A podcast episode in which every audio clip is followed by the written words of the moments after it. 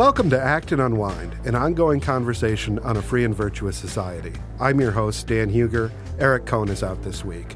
Thank you for listening. I want to ask you that if you're listening to us on our website, that you navigate to the show notes for this episode to find a link to subscribe directly to Acton Unwind at Apple Podcasts, Google Podcasts, Spotify, or anywhere else you listen to find podcasts. And if you like this program, please leave us a five star review at Apple Podcasts so that uh, so as to help more people find our show. This week, I'm do- joined by Dan Churchwell, Director of Programs and Education at the Acton Institute, and contributing editor here at Acton, Emily Zanotti. Today, we'll be talking about Lent, its increasing ecumenical practice, reason for the reason for the season, and the perils and promise of Lent for us during this season of repentance. We'll also be talking about minerals, both rare earth ones recently discovered in Wyoming, and all the sand that Sam Altman, CEO of OpenAI, is going to need for those $7 trillion in computer chips. But first, however, I want to begin our discussion in the Russian Arctic, where late last week in penal colony FKU IK3, Russian opposition activist and political prisoner Alexei Navalny died while serving a 19 year prison sentence. The exact cause of death has not been officially revealed as of this recording. Navalny was 47 years old. The BBC reports Navalny was last seen only one day before his death, looking well and laughing during a court hearing via video link. Friends, relatives, and much of the international community suspects foul play, and not without reason. Navalny was one of President Vladimir Putin's harshest critics. He was disqualified from running against Putin in 2018 due to prior criminal conviction widely considered to have been politically motivated.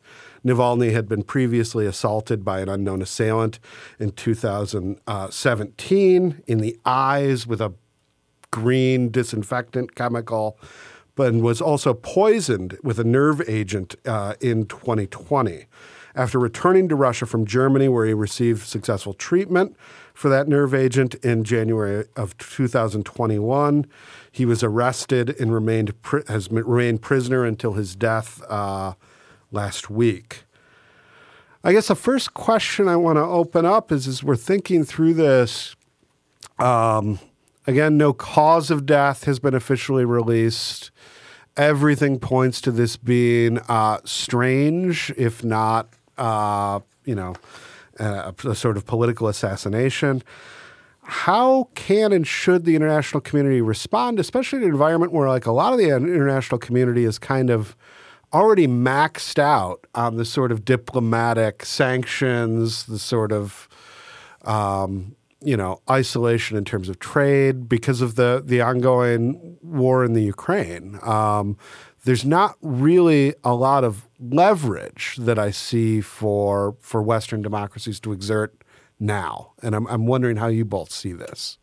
Well, I think there was a cause of death listed, and it was called sudden death syndrome. So that doesn't really raise any questions. um, sudden adult onset death.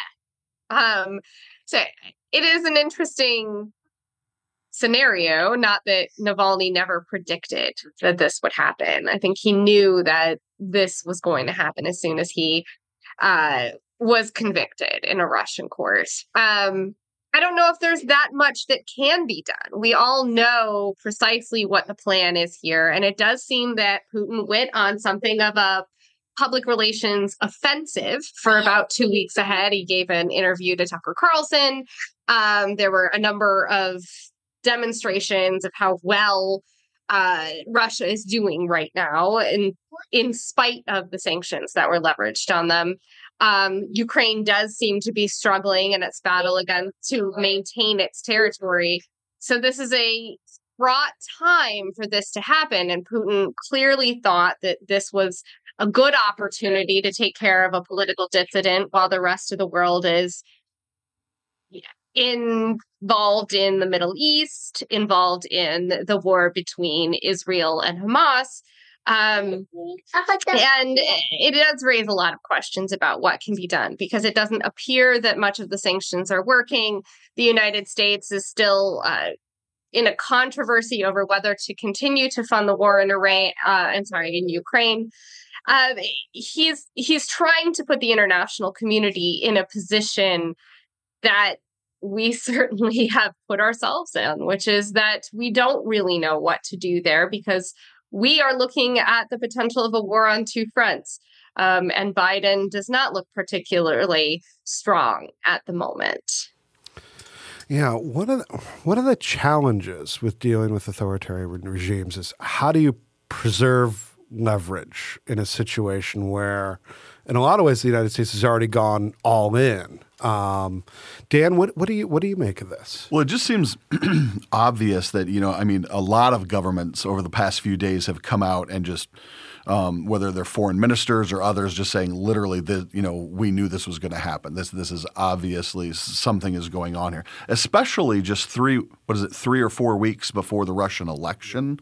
The timing, you know, there, there's issues with timing.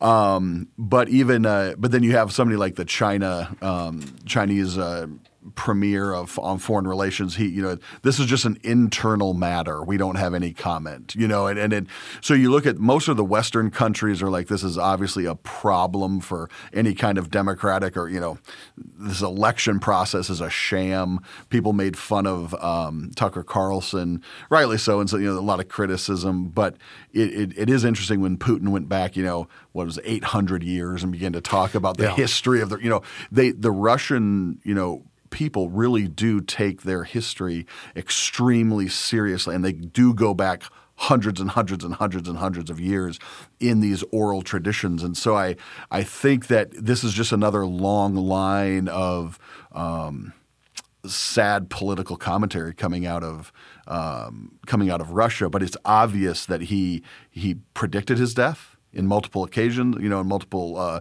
uh, mediums, and he expected to do so. They they the medical, all the medical information coming out. You know, he received you know good medical care, and the the, the hospital uh, sent an ambulance within seven minutes, and you know they, they did all the all this. You have all this very minute detail, but then they won't release how he died. Like, yeah. it, how do you get all this this information and then not this a very obvious one? So it, uh, yeah, I think obviously the Western reaction. I, I don't think we can do anything about it. We we just recognize it for what it is, and and begin to talk about it from there. Yeah. Um, yeah, to some extent, it's just a matter of recognizing that Russia is interested in becoming something of a dictatorship again. Um, one thing that we aren't acknowledging, you know, we we are still sort of, I think, in a in a way that is very convenient for the West to pretend or at least not say that we know what's happening in Russia.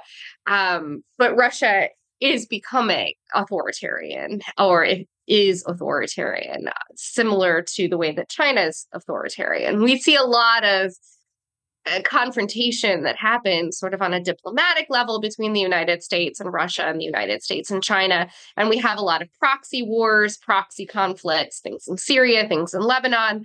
Um, you're looking at a period of time in the world where we really are pulling back from acknowledging a lot of it just because we know what the consequence of acknowledging it is. And it's interesting, especially in light of what happened with Tucker Carlson, that, like, basically, as soon as Carlson was on a plane, after he had released all of these videos of how wonderful the subway systems were and how wonderful the high end grocery stores are, um, he lands in Dubai and there's a political dissident that has been uh, essentially, uh, we can assume probably executed. And then in the wake of that, we do have priests being arrested. Um, Orthodox priests who wanted to offer masses for Navalny have now been arrested. Um, more than 200 people have been arrested at morning services. Um, there is a very visual crackdown that's happening. Um, so we do kind of get a sense of this being a PR or a public relations or a communications strategy um, designed to show that Putin is not just in control, but he is in control of his own people. And whatever ground we're fighting him on, whether it's diplomatic, whether it's Syria, whether it's Lebanon, whether it's in exercises in the sea, the uh, Yellow Sea, that that he means business and and he's trying to show who he is just weeks before this election um, and he may very well i mean I, I, I assume he's going to be reelected and that becomes a well the russian people want this. Um, so there's a lot of setup here that we're looking at. What do we know what happens down the road Eh, you know two or three or four weeks from now it's a it's an interesting question. Yeah the russian elections are, are, curious because those the parties that are allowed to exist are those that are more extreme than Vladimir Putin. The the the the the, the Communist Party still exists. They're the second largest party. Uh, they are as horrible as they have ever been. And then there is an ultra-nationalist party that's you know founder was very interested in having Alaska back. So. But that itself is sort of manufactured. People like Navalny are disqualified from running so that you can't see what the support for those sort of alternatives will be. Dan alluded to the uh, sort of ideological complexion of this, and I think this is something that Americans don't understand. And there was a, there was a recent uh, piece in the New York Review of Books that reviewed a couple of different books, among them uh, one book by Alexander Dugin, who's one of uh, the sort of poli- big political theorists behind this concept of Eurasianism, which which many people think is sort of the animating ideology behind the Russian regime. And we'll include a, a link to that uh, lengthy review in the show notes, and it gets into a lot of this sort of thing. One of the other things that you've both touched upon with this that I think is really really important is there are a lot of voices on the extremes of both the political left and the political right here in the United States, which are highly sympathetic to Russia. From the political left, they view them as sort of a vanguard of sort of an anti colonial project uh, against the sort of quote unquote American empire. And from the right, you have some people who have some degree of affection for, uh, in spite of routine arrests of people like priests uh, that Emily mentioned, that, you know, Russia does try to cultivate this image, at least, as sort of like a bastion of Christian civilization, of a sort of like social conservative alternative to um, what what what is often depicted as a, as a decadent European Union in Russian propaganda. How do we as American citizens negotiate other American citizens that seem really open to these sorts of arguments? It seems like a Twitter battle. I want to say that what is happening on Twitter is not what is happening on real life. I hope that that's not the case. Um, but we do see a lot of opposition, especially to the war in Ukraine and funding the war in Ukraine. Um, then kind of go into sort of this Russian propaganda, this sort of proto pagan, neo pagan might makes right, even a, a, sort of Christian nationalism. It's an assumption that it's a Christian nationalism, but really it's not. It's quite communist, um, quite fascist. I, there is there's this assumption on the part of Americans that the media is not reporting sort of the war in Ukraine and the objectives of the Russian government fairly. Um, and I think to some extent the media has done that job themselves they've sort of undermined their credibility. Um, but to extra- extrapolate from that that the war is not reported accurately is a little bit different. Um, battling it is sort of a visual aspect you know trying to show that navalny really did follow this pattern that what has been given to us by tucker carlson isn't necessarily 100% of of the business.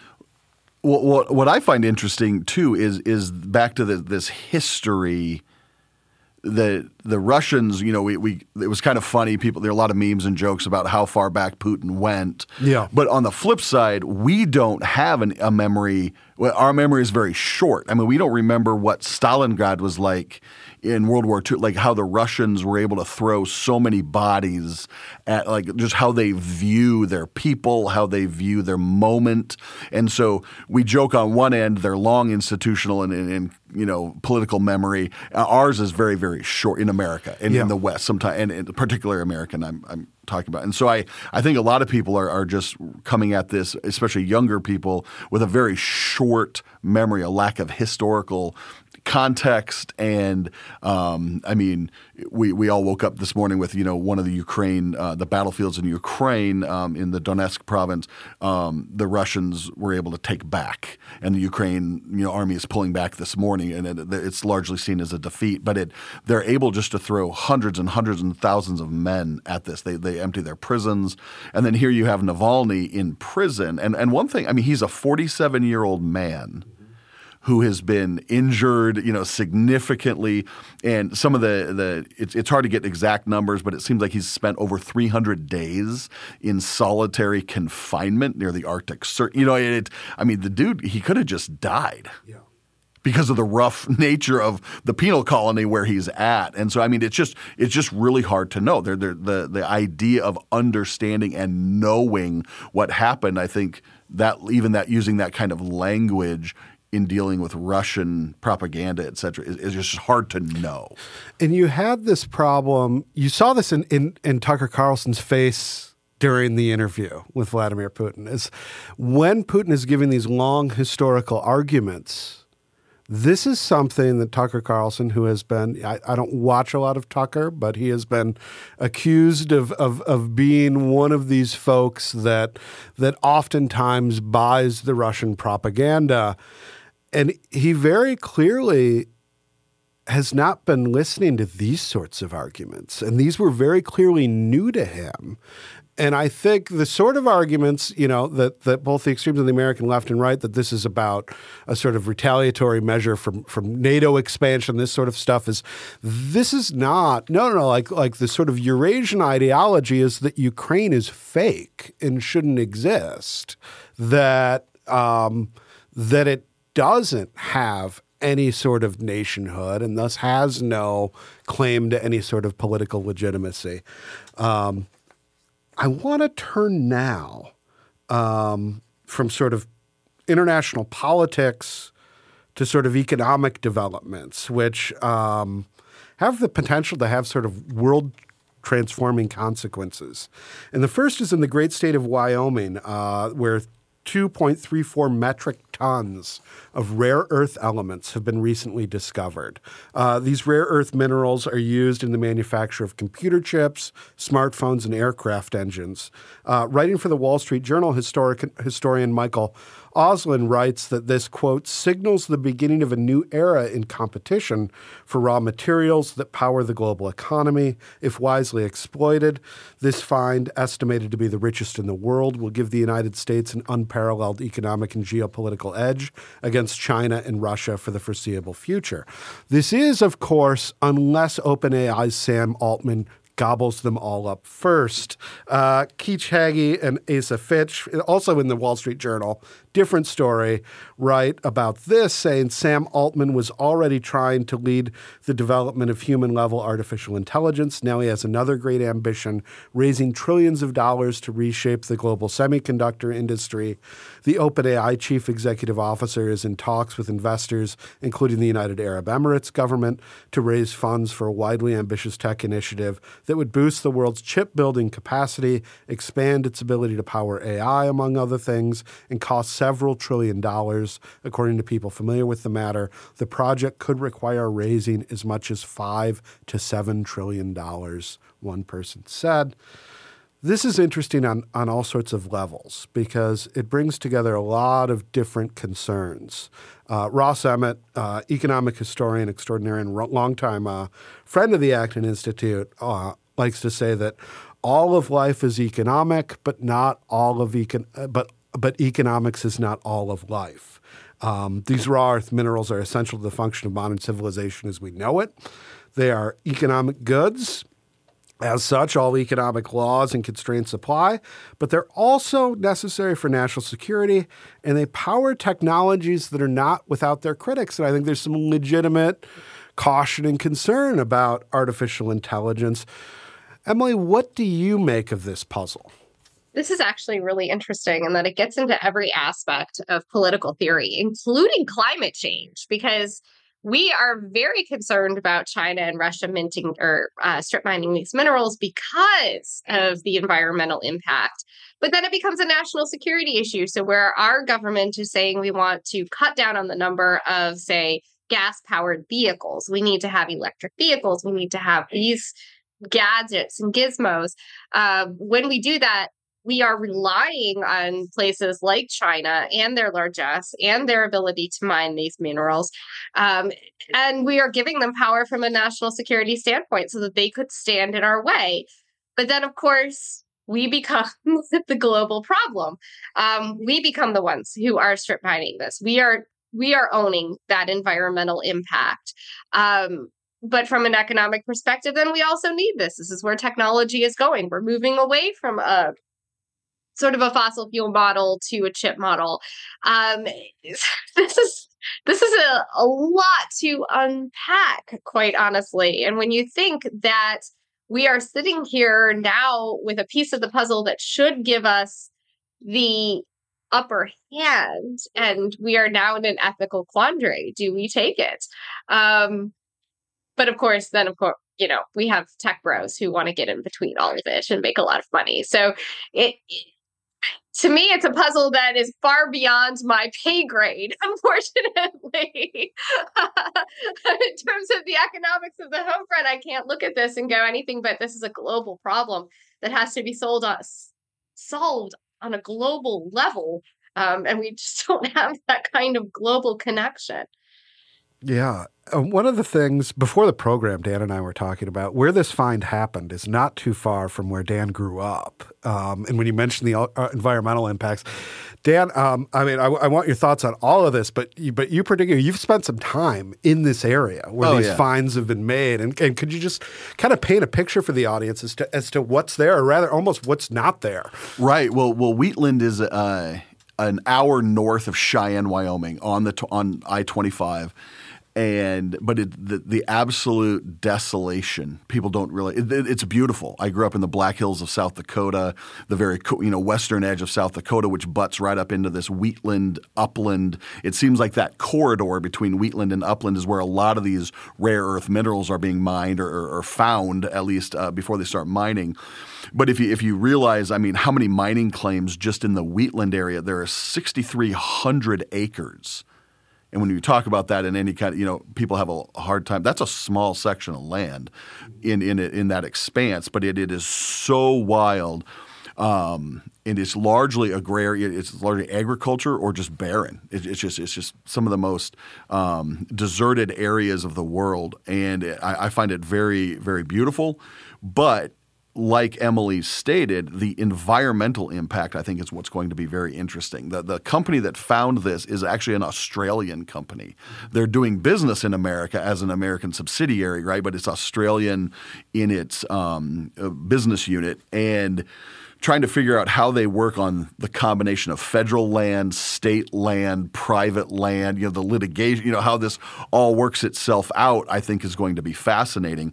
In fact, in uh, several other articles, they talk that the market isn't even ready Oh yeah. For the 2.34 billion metric tons of this, it would boost America to the number one. They say as of right now it's the fifth largest, but if this new if these new numbers stand, it will be the largest find in rare earth metals in in the world. And so we'll be a competitor, but that means the market's not even ready for all of it coming. So they have to figure out how to stage it so that they won't blow out the market by volume. Yeah. We're having this problem right now with lithium. Uh, the lithium market that people were very worried about. People were worried about, you know, are we going to be able to make this electric car transition because there's only so much lithium in the world? Well, it turns out if lithium gets expensive, people start looking for lithium and they find it. Um, and we're, we're having this same thing with rare earth mineral, minerals right now. And you have to consider the impact that other countries will have in the race to mine this. So, one of the things about fossil fuels that we see kind of in the late stage of fossil fuel, um, assuming we're in a late stage of fossil fuel, I don't quite know, but so the tar sands in Alberta are a great example of this. Um, typically, the United States and the Middle East have sort of had the um, market cornered on fossil fuels and oil. Uh, and then it was found in the tar sands in Alberta. Well, somebody has to pull that that fossil fuel up somebody has to transport that fossil fuel. So we had all of these discussions in the United States over things like the Keystone Pipeline, um, all of these pipelines that run from the tar sands all the way to the Gulf of Mexico, where then we could ship it. Um, when we decided that we did not necessarily want those pipelines going across or that information and that fossil fuel flowing through those pipelines, China came in, said we actually can get our boats up to, you know, British Columbia, pipe it that way. China ended up um, winning that battle. So you actually are dealing with not just who is going to own this, but who is going to mine it, who is going to ship it, who is going to manufacture it, who's going to refine it. Um, this becomes a, a global economic problem. Um, it, it's it's you know the the finding the golden ticket in your Willy Wonka bar and then dealing with Willy Wonka, right? You have this whole deal, this whole situation that seems great, but you may not want to find that in your backyard. So this is going to be a really interesting development. Um, Sam Altman may or may not uh, factor into it, um, but there is also a capitalistic approach to it that says, you know, maybe the person who has the most experience and has the most money here should be the one to do it just because we don't want prospectors from China and companies that do business with places like China or Russia coming in and handling this. So it should be very interesting once we start to get an idea of exactly how much is in there and how quickly we can pull it out. Yeah, and Sam Altman figures into this picture because p- part of what this is a staggering amount of money that he wants to raise. This the six to seven trillion dollars is is is is inconceivable by me. Like I like you, you put the digits in your calculator sometime, and just like you know, especially focused on one sector. Yeah, and focused yeah. on one sector. But there is an acute part. Part of the reason that he wants this sort of massive investment is that we do already have issues with chip shortages and supply chain issues. In the United States, President Biden signed the CHIPS Act to try to already sort of stimulate national production of this. There's concern about a lot of chip making capacity being located in China right now. So there's, uh, there's there was national security interest behind the CHIPS Act. And there's also just generally a global demand for these sorts of things, the sort of chips uh, that you know you're getting you're getting chips in cars you know we, we have had chips in cars for a long long time now but this is becoming right. ubiquitous but it's the, it's the volume of GPUs the the graphic processing units that are going to these are the new ch- the chips that are going to um, really revolutionize all the internet of things all of the you know the, the you see how many chips um, are embedded in all kinds of everyday appliances yep. now. It said there's chips now. The, the proliferation of those chips. I mean, just this morning, um, they announced one of the first grants out of the CHIPS Act is a 1.5 billion dollar grant to GlobalFoundries in New York yeah. to to build out these new plants in America. And and the majority of the chip plants are. Um, in Taiwan and other places as well. And uh, the NVIDIA president and CEO um, Jensen Huang, he mentioned, you know, just just this last week at this same conference that he sees the GPU growth. That the reason Nvidia has exploded in value is because their chips they've figured out a way that their GPUs can work across all spectrums yeah. and across all companies, and their GPU and and they're looking to raise um, billions and billions of dollars as well. But that the trillion dollar once you hit that trillion dollar number, I mean, it just seems fantastical. But when you think about it, every new appliance, so I live in a hundred year old farmhouse here in Nashville with brand new appliances. Every appliance that I have now has a chip in it. So my washer texts me when it's done. My dryer texts me when it's done. I have a 1933 Philco radio and it has a Bluetooth built into it now. You have your TV that you can control from your phone.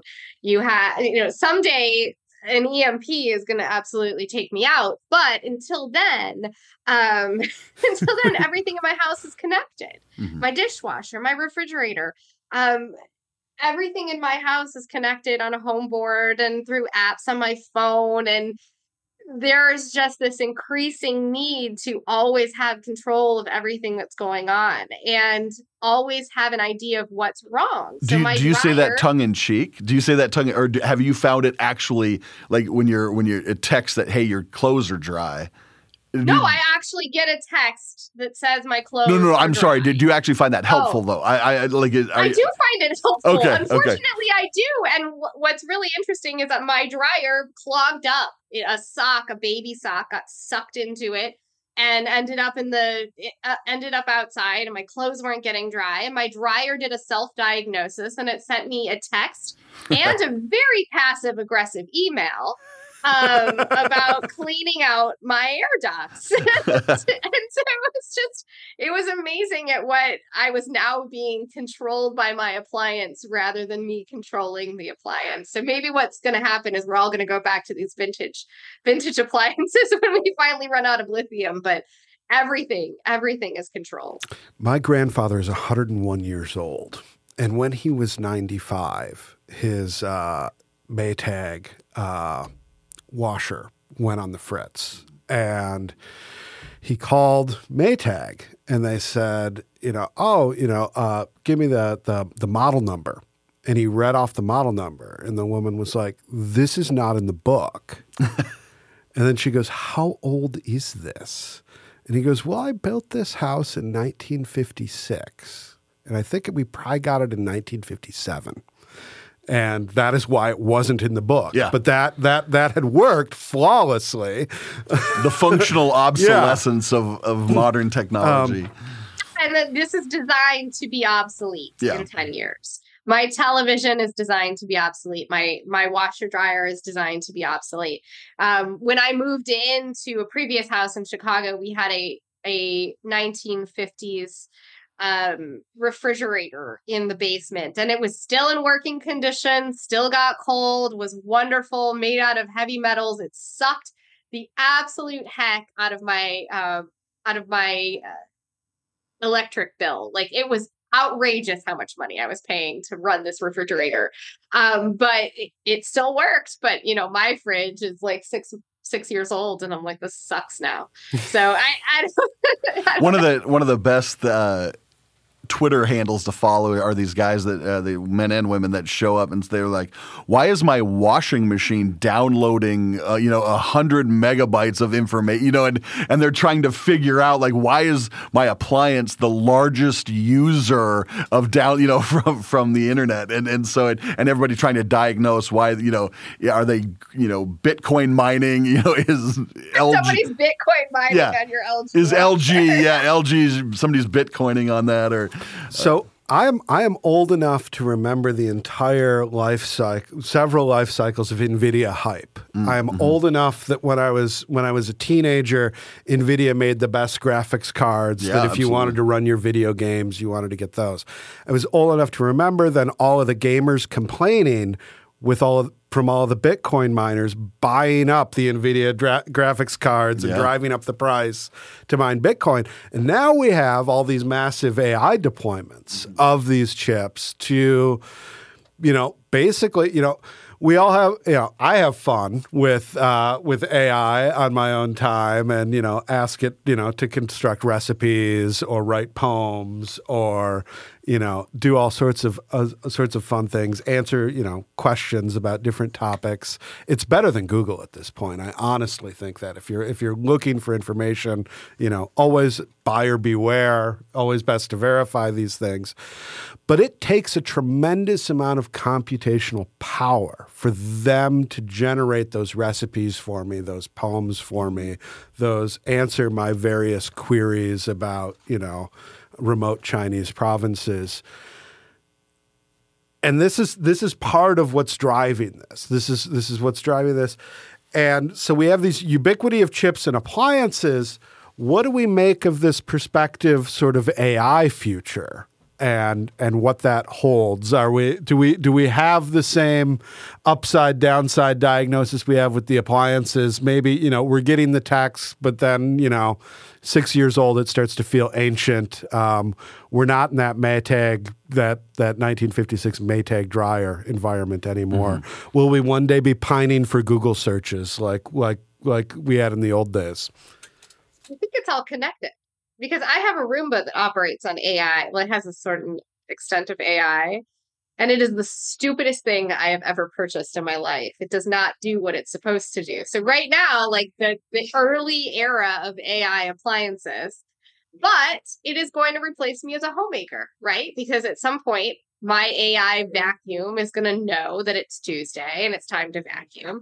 And my AI fridge is going to keep, keep, I'm sorry about the screaming children, uh, is going to keep a record of everything that I purchase by volume and by weight. And it's going to tell me when my eggs are out and it's going to tell me that I can um, replace this and replace that. And it's going to automatically text Kroger, and Kroger's going to deliver it right to my front doorstep. And I'm not going to need to do anything anymore. So there's going to be a, I think, a similar to the way that we act about our washers and dryers and and things like that there's going to be a sort of upside downside right because yeah my fridge is going to control everything but also it is probably going to develop sentience and attack me at some point. So I think it's you know upside downside. So there's there's a great book called More Work for Mother by Susan Wise Cohen, um, and she outlined how and so this argument is immemorial like yeah. when, when washing machines in the 50s and 60s came out you know she is a sociologist brilliant sociologist and she's kind of written one of the main histories of the appliance revolution. Mm-hmm. And again, the, the book evocative, more work for mother. The, the more, you know, uh, and she showed the cultural changes that when you have efficiencies in one area, they change culturally how you look and work in other areas. And it, it I don't I personally don't believe that it, you know, all the efficiency arguments, they just create more work. I mean, if you have to download, if you look at your phone and you have 15 different apps, you know, based on LG, based, you know, everyone has their own. It, it, causes more administrative work, more time than you know to manage.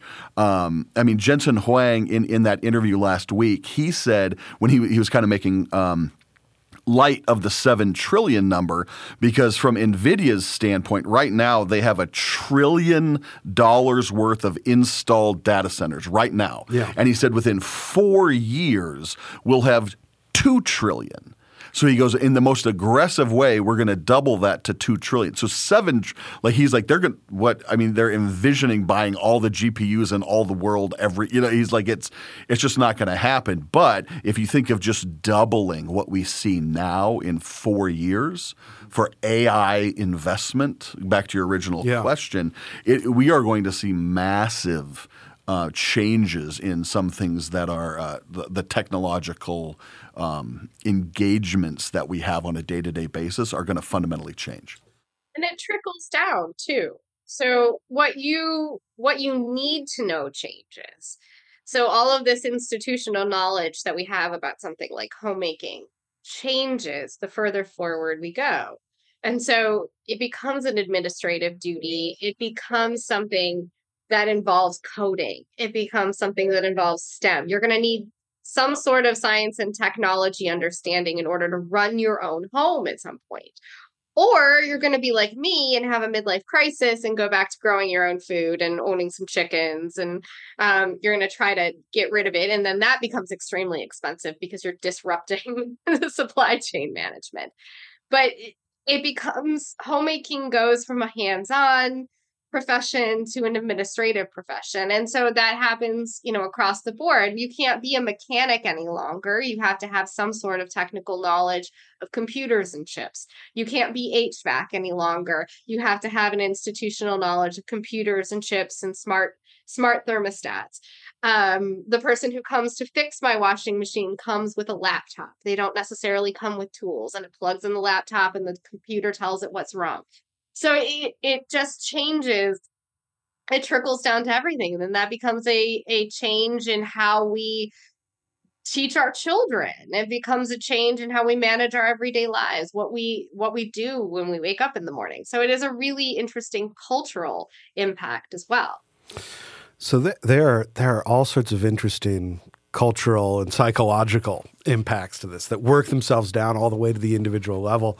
There's an essay that Alex Tabarrok wrote, I think last year, called "The Harried Leisure Classes." Uh, that's that's very good on this. That we'll include in the show notes. But now I want to I want to transition, and and by means of transition, I'm going to say, repent, for the end of the program is at hand. This call to repentance is continual in the life of the Christian, but most of the world's Christians have set aside this season, the Lenten season, to give it a particular emphasis. It began on Ash Wednesday. This is going to continue towards Easter, towards the resurrection. And um, what we're seeing, and you know, throughout the world is we, have got two sort of concurrent things going on. On the one hand, we're starting to see in America secularization that for a long time was delayed in America as opposed to Western Europe, but we're starting to see increasing seculation. But we're also starting to see increasing sort of ecumenical participation in Lent from Christians across traditions. You know, uh, you know, uh, Lutherans and Catholics and Orthodox have always celebrated Lent. Some folks uh, who come from Reformed theological traditions haven't always, but we're seeing more of that. You see it a lot in American evangelicalism today. You see a lot of, you know, Christianity Today magazine will will publish a, a Lenten devotional, and I'm I'm fascinated by this. And um, and and Dan is Dan is our resident Protestant, and I thought maybe we'll begin our Lenten dis- discussion by just sort of unpacking you know what he what what you see in that world and uh, and if it's if it's is it is it encouraging? Are there are there are there great are there better or lesser executions of this? Mm-hmm. what's your perspective? Yeah I, i'm by no means an expert on that but you have seen especially in the last decade or so more protestants embracing this idea of lent. Um, you know uh, the church i attend and uh, I'm a, a, ruling elder at a PCA church. So you know, some in the past would be con, you know against this idea of Lent, but we we um, we change our service, how we do it. It's a very liturgical service, but then um, we incorporate um, the Lord's Supper every week now. Normally, we did it the first uh, Sunday of the month, but we do it every week. We have a, a re understanding of this idea of what it means to have repentance leading to Easter in this Lenten season. Um, there, there, I mean, really, there's universities. I mean, Biola University in Southern California, they have a Center for Christianity, Culture, and the Arts, and they release a daily Lenten email with music and poetry cultivated from history and, and uh, devotional written connected to scripture Scripture, and so you have these evangelical organizations, um, like you already mentioned, Christianity Today and others, really coming behind and showing that Protestants can engage and maybe should engage, but maybe uh, untethering it from some of maybe the the I don't know, lack of a better term, papal authorities of the past or the the the demands like you know, fish on Fridays, etc. You know that it, it's not it's more individual than top down. Yeah. And and fish on Fridays, I have I have mixed feelings of. I, I always go to fish fries. Eric Cohn coordinates uh, a group of us here at Acton that hit up all of the fish fries in the Diocese of Grand Rapids here. Um, but I don't feel like I'm fasting when I'm doing that. Like it's a lot of fish yeah. and it's a lot of fries and the coleslaw is delicious and all of these things are great and this is great for community. But sometimes those things can bring you away from the spirit of repentance. It's it's I I am allergic to shellfish. So I can't eat shrimp or like any of the cheap sort of Lenten meals, right? So I can't go to like the drive through and get the shrimp taco from Taco Bell. So I end up actually eating better during Lent than I do many days a year because we're, we're cooking. Um, the tuna noodle casserole was an exception. That was in my Substack this week, but um, amazing recipe. Sushi, sushi I eat Indian. Like we had a Goan fish curry and chana masala. We'll look for you know various vegan recipes that are just like these delicious things that I would not normally cook. Um, it, I lose a sense of sacrifice in Lent uh, because I, I really can't tolerate the um, the shrimp cocktails, but I do love the fish fries. But those actually, what's really neat about the fish fries is that is a sense of community that we don't normally have. Um, and I think the idea of maybe not suffering really, unless your your Knights of Columbus are really terrible at frying fish, and they are not in the South. Fish fries here are amazing. Um, you do get that sense of community and taking part in something that's a little bit bigger than you. And that is really nice. No, it's absolutely a huge community builder. Um, and it's wonderful. You see these in, in, Grand Rapids, you see these. I'm the the last one the oftentimes what we do, we'll, we'll either meet or sometimes Eric will arrange uh, either either himself or to have his gracious wife and children pick up fish for us because sometimes the lines are just oh, like huge, yeah. out the door, and it's and and and people are are having a great time at church, which is good. Like people should have a great time at church, and they should have a great time with their church community. But you do get you do get you get all all over the place. You get I, I saw I saw you know there are uh, our uh, uh, Anthony Sacramone, uh, the editor of our Religion and Liberty magazine, mentioned to me that he uh, just outside of his his his home there were um, a couple of Protestant clergy uh, clergy people uh, imposing ashes like in a drive-through setting where it like was not part of you know a liturgical renewal that's leading to reflection on ancient christian tradition and and being and being but it's just like it's it's it's get your ashes and go. Um, which is which is a problem. it's American, baby. it's, no, it uh, and and I think you know a lot of this is sociological and cultural if it's untethered from the his, you know theological base. Um, I mean, there you know articles written and people commenting on people you know that are Protestant, Baptists, and others that are in the Eastern Bloc countries that would never do Lent mm-hmm. because they see it attached to the oppressive regimes of the Catholic or Orthodox. You know this this angle of which they emerged out of, or have you know they, they just wouldn't participate.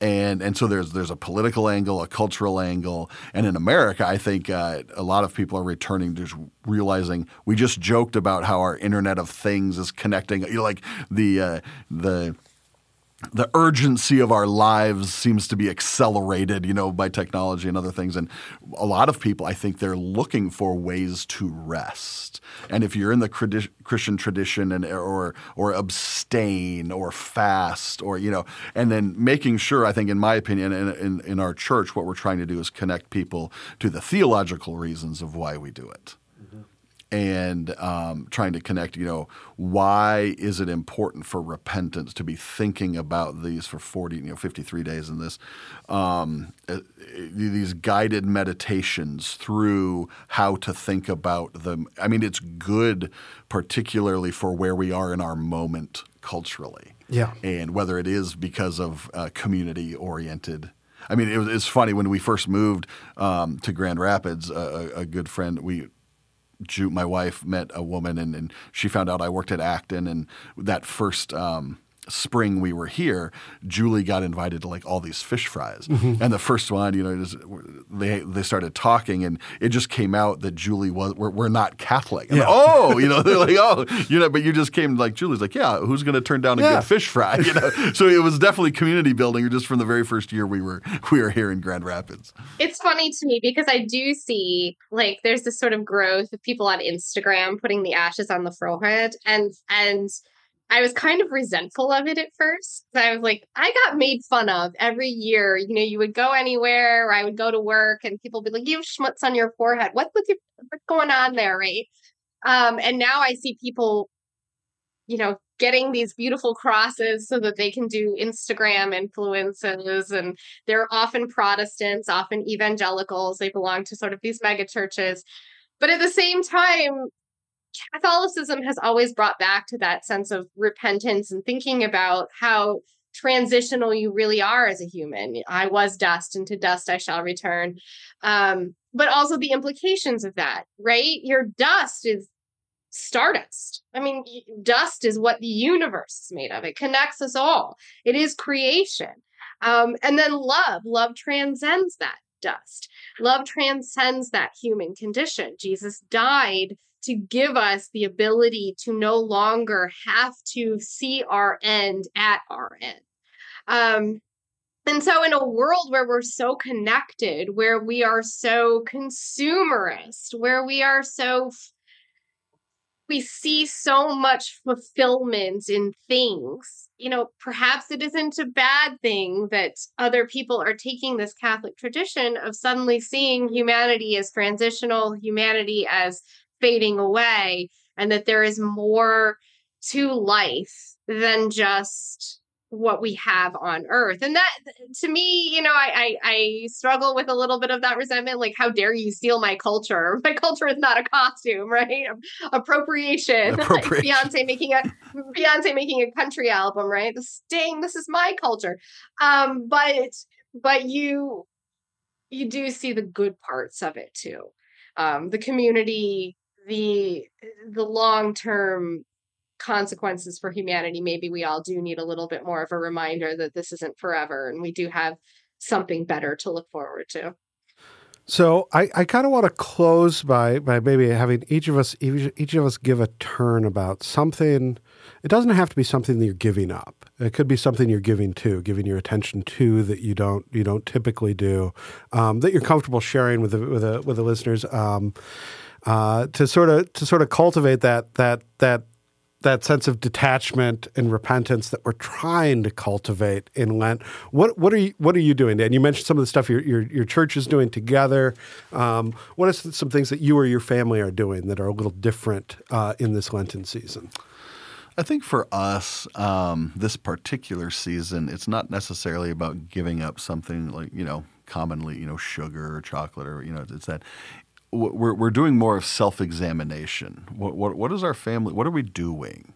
What are, how how is uh, our life, our daily life, engaged with our church, with our community, with our vocations differently as we see them, and trying to be more intentional, particularly in the family, of talking about as we self examine where where we are at and what has the work of Christ done for us so we may flourish in our particular vocation. So it's it's more a a self-reflection, self-examination mm-hmm. of how does my faith, this faith we call our own, as we work it out in our own lives, in our church, and then in our broader community, how how are we thinking about it? And and so it's more of that self-examination, self-reflection about what Christ has done for. I think that's our our focus this year, what we're trying to do in, in our family.